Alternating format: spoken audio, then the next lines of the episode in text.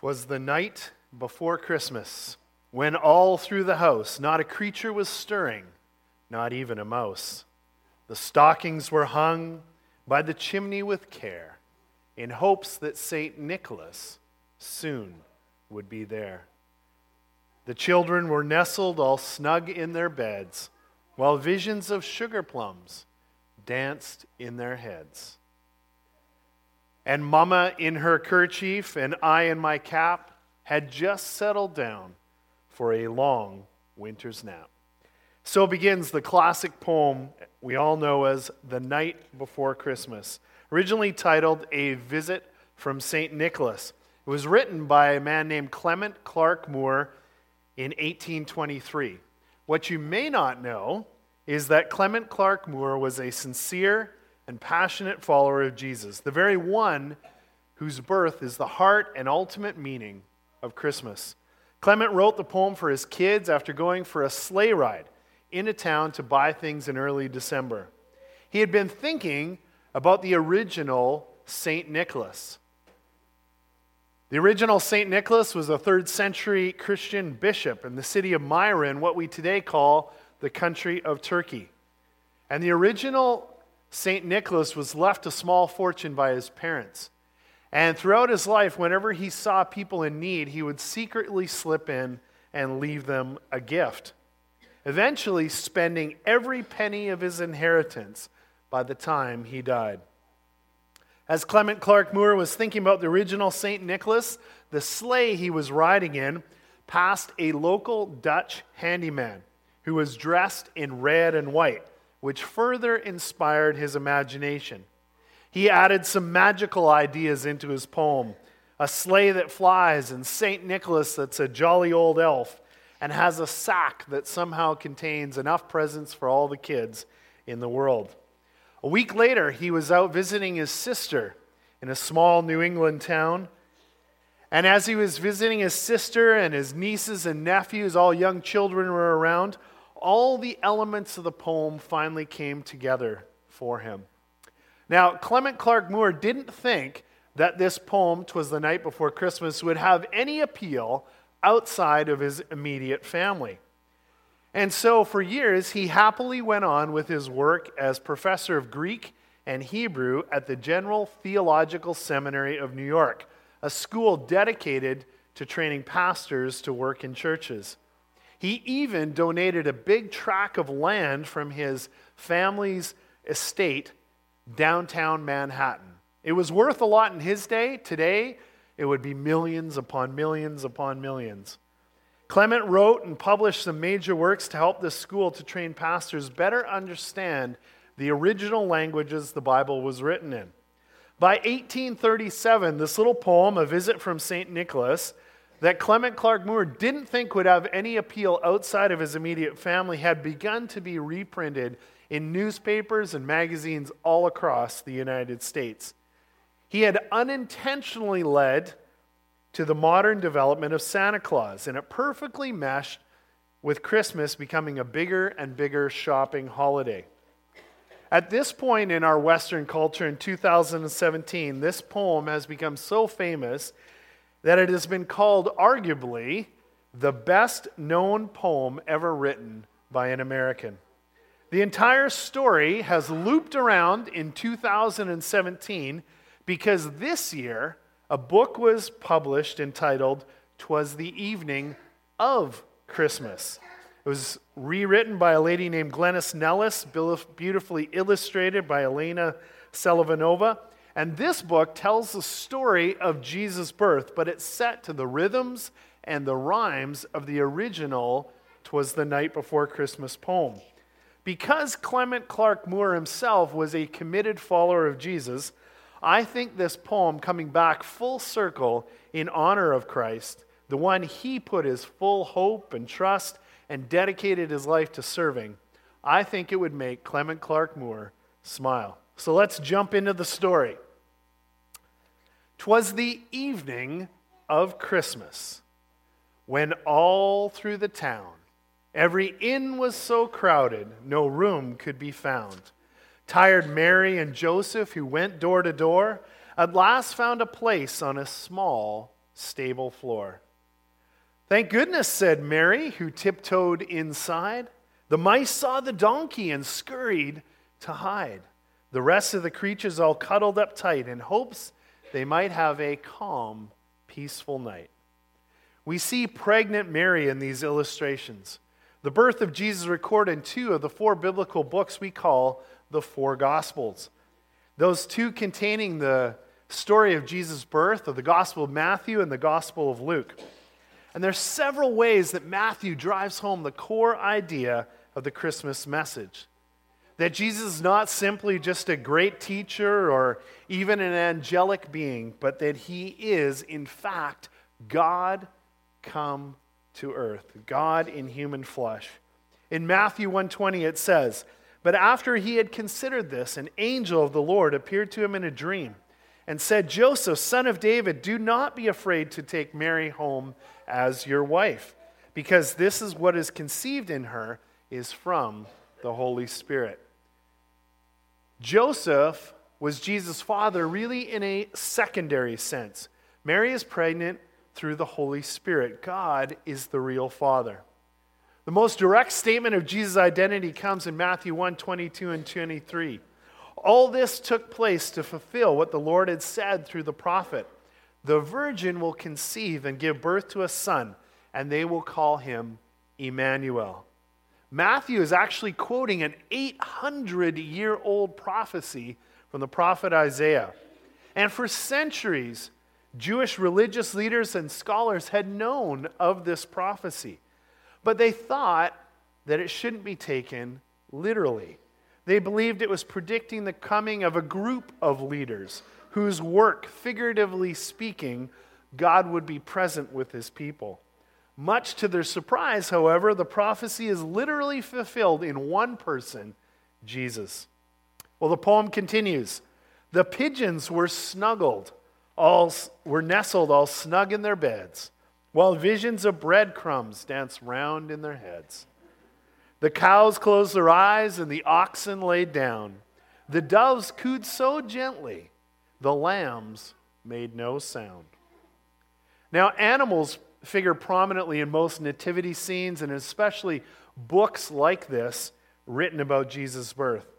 In the Apostle Paul's letter to the group of Christ followers in Rome, he writes in verse 21 that creation itself will be liberated from its bondage to decay and brought into the freedom and glory of the children of God. The moment sin entered our world, everything got messed up, even the natural environment. Today, we see the effects of pollution from the giant trash mountain outside of the Manila in the Philippines to the trash islands floating out in the Pacific. When Jesus came on his rescue mission to earth, it was to begin to restore and redeem people, yes, but also all of creation back to a perfect, unspoiled state. We hear in this poem about pigeons all snug in their bed and oxen laying down and doves cooing gently. It's definitely written for children, but there is a deeper meaning and reality behind it. The poem continues The moon through the trees was just starting to glow, with a glimmer of light on the stable below, when quite by surprise came a newborn's babe's cry that woke all the animals sleeping nearby. Up jumped the cows and the oxen and sheep up popped the pigeons, aroused from their sleep. They all came to gaze at the small baby Joy, and his mama and papa hugged him with great joy. As pastor and author Tim Keller observes, the Bible's claims that human beings had the privilege of touching the infant Jesus never ceases to amaze. How could the infinite, something with no beginning and no end, become that finite, a clearly defined birth and death? How could the extraordinary become that ordinary? Yet that is the very heart of the Christmas message unimaginable greatness packed in to a manger. As Charles Wesley wrote in one of his great Christmas hymns, our God contracted to a span, incomprehensibly made man. Now donkeys, now cows, now pigeons and sheep, now oxen and mice in the manger did peep. His eyes, how they twinkled, his dimples so sweet as they nuzzled his fingers and cute little feet. And out in the fields, taking care of their sheep, some shepherds were just getting ready to sleep. When all of a sudden they had such a fright as a whole choir of angels lit up the night. The bonus of a retelling of Jesus' birth in a story like this is it makes it simple and easy to understand. The danger, of course, is that we lose the shock, the awe, the mystery of it all.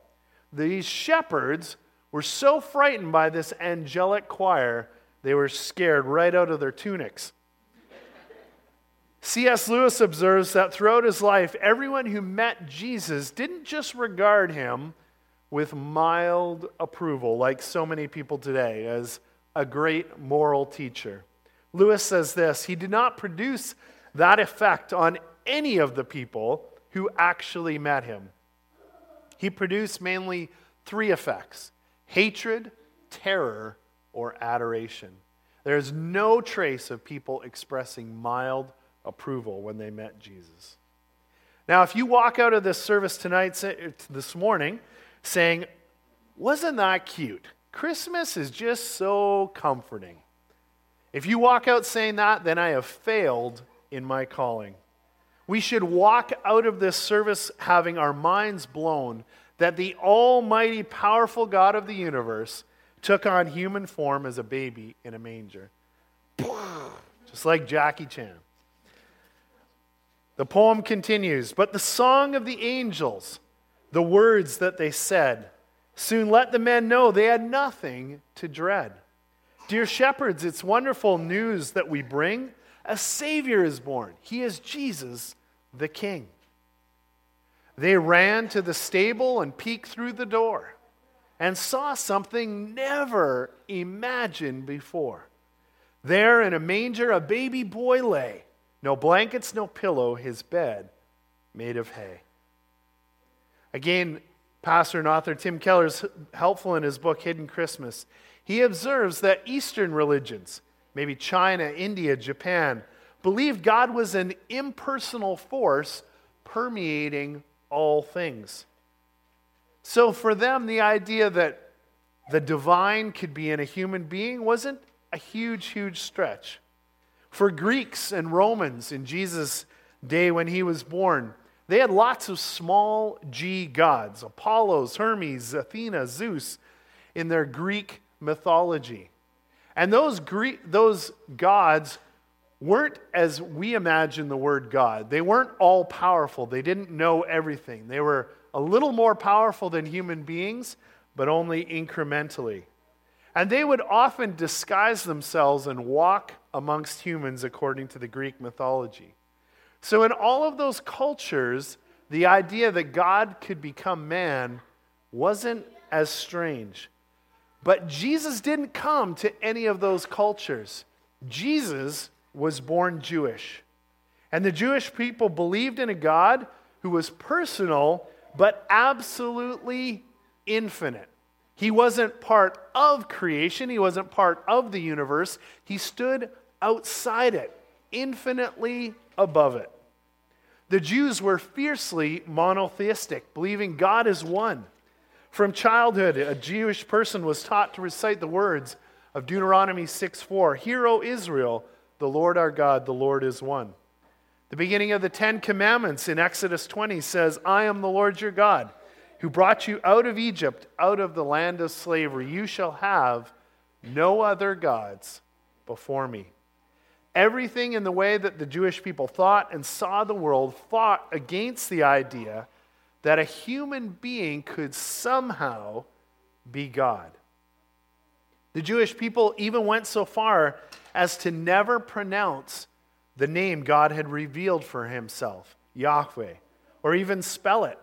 Yet, Jesus Christ is born, and by his life, his claims, and his resurrection, he convinced his closest Jewish followers that he was not just a prophet telling them how to find God. He was, in fact, God Himself come to find us. Matthew was a Jew. He would have known those, those verses, those scriptures. And that makes his statement even more startling.